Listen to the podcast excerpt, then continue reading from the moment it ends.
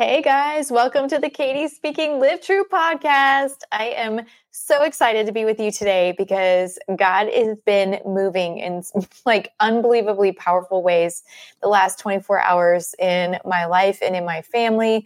Um, you know, I, when I'm not speaking, coaching, and writing, I am driving for Uber. And in the last 24 hours, I've had three unbelievably powerful conversations with complete strangers um, who have opened up about where they're at with God and what they feel like He's leading them to do.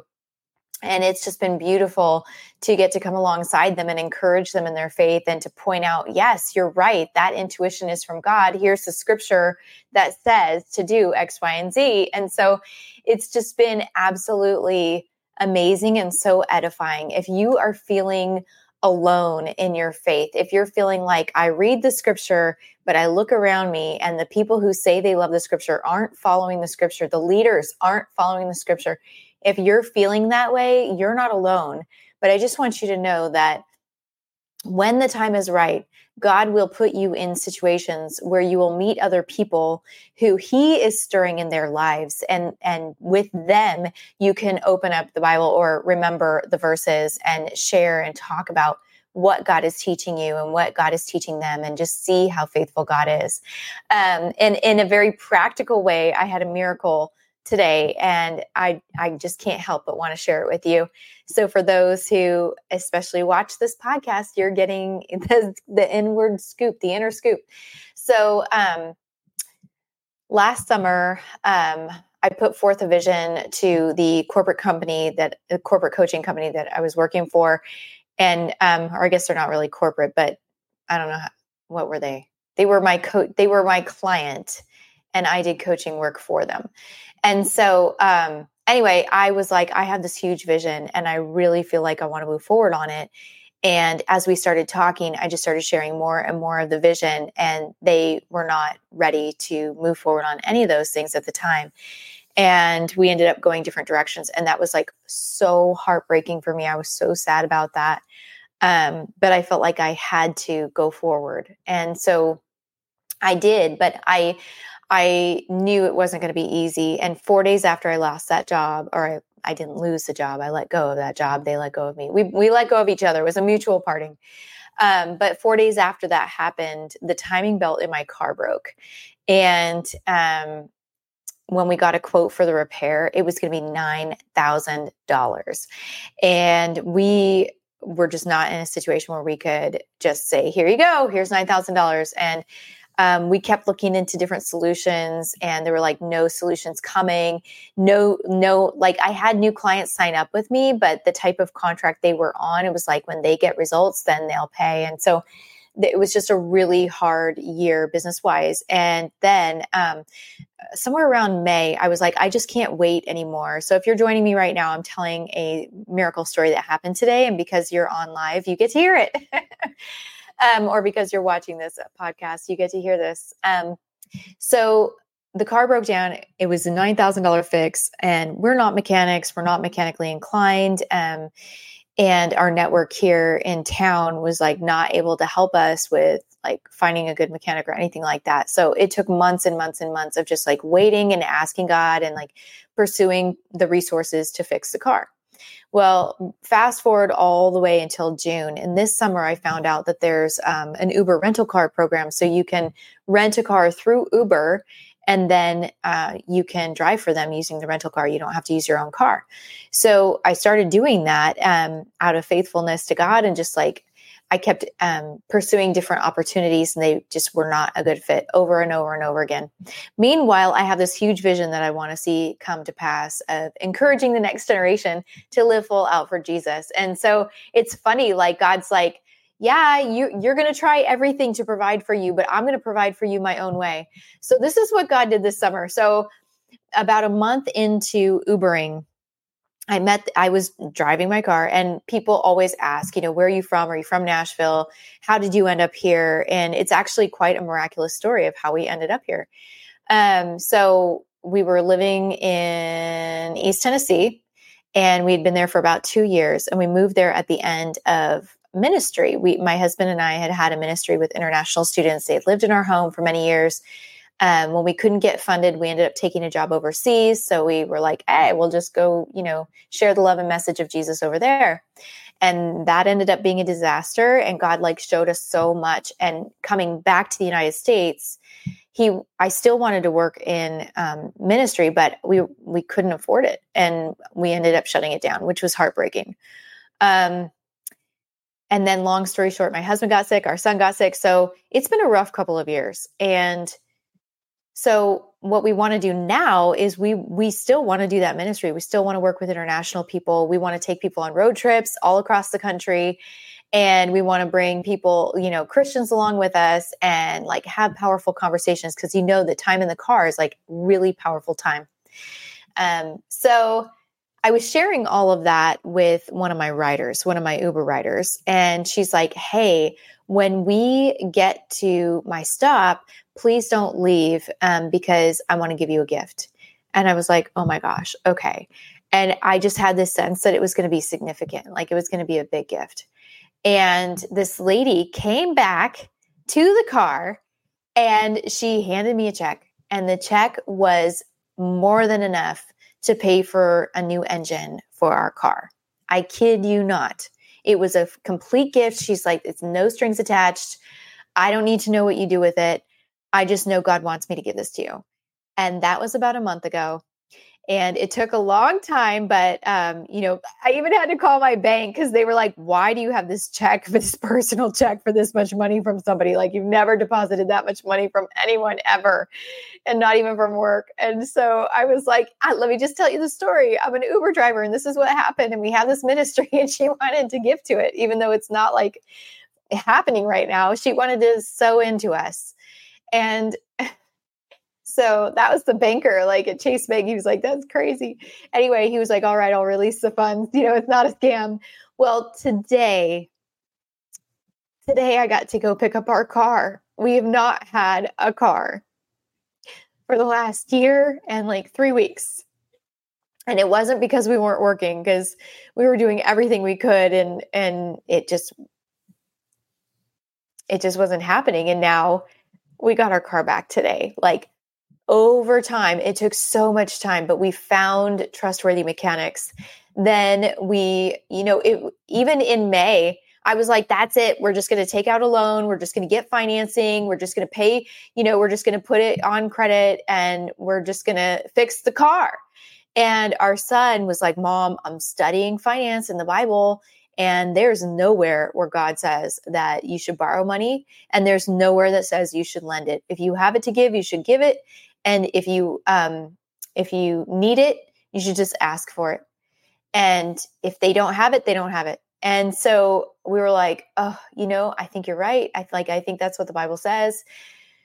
And i'm a huge dave ramsey fan anyway uh, but i just got tired of waiting for the car to get fixed. And um we decided like i ended up even calling the mechanics and saying hey i know that you found like the right engine to use and everything but we are just not going to go that route because it would mean going into debt to fix it. And we just feel like that would that's wrong for us. And we don't think that the, that's what the bible teaches. And so we're going to try to be obedient to the bible.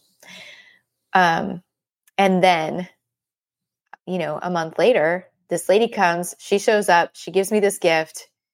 Fast forward to now i'm able i was called back the mechanics and i'm like you're never going to believe this this Uber lady that I was driving in my Uber rental Uber car gave me a check. It's going to cover the cost of the engine.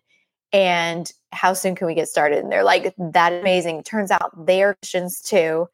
And they started telling me some of their miracle stories about how they felt led to give money even when they didn't have it, and how when they went to sell their house, like they, I don't know how much the profits were, but it was significant and um, they were like you just trust god. Like he will take care of you.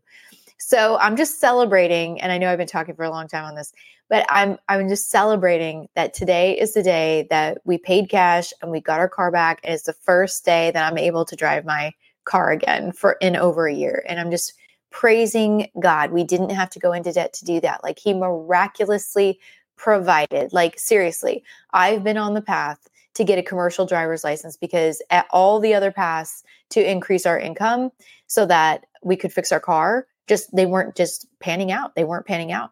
And so I was like, I got to do something. I'll I'll get my commercial driver's license. I'll start driving with my husband. Whatever, Lord. But I didn't want to do that.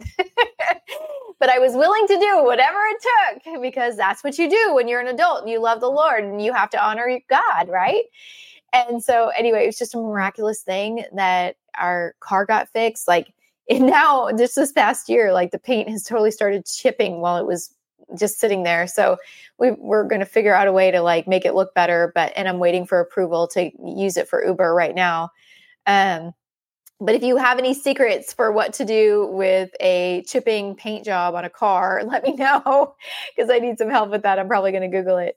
But I just wanted to spend some time and just say, like, whatever is happening in your life, like, you can trust God. You can do things the way the Bible says to do them. He is a good father and he will take care of you. Amen.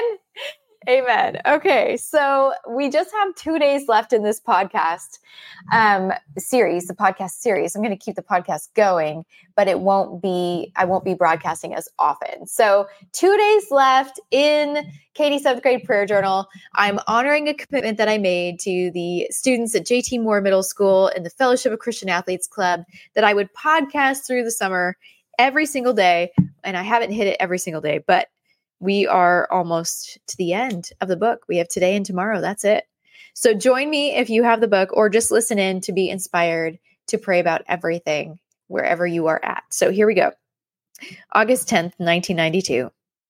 And this is a true story, by the way. This is my prayer journal. Dear God, my mom is truly a mixed personality. For the last 48 hours, I've been bawled out worse than I have ever been bawled out in my life. The weird part is that when she's not mad, she's really nice. She definitely has a split personality. Okay, I had to go brush my teeth, but I'm back now. I had to go to the dentist today to have my teeth cleaned. She said I have gingivitis and that's why my teeth hurt. I don't have any cavities though. I was almost positive that I would have at least one cavity. Turns out I've been grinding my teeth in my sleep. That can be really painful. Anyway, I've been thinking a lot, but I don't know what about. Last night at the beach, I saw David Kay. He was walking towards me, and I started walking back to the fire ring. I'm not sure why, but I didn't want to talk to him. I didn't want to talk to anyone. Anyway, he asked me what was wrong, and I said, Nothing.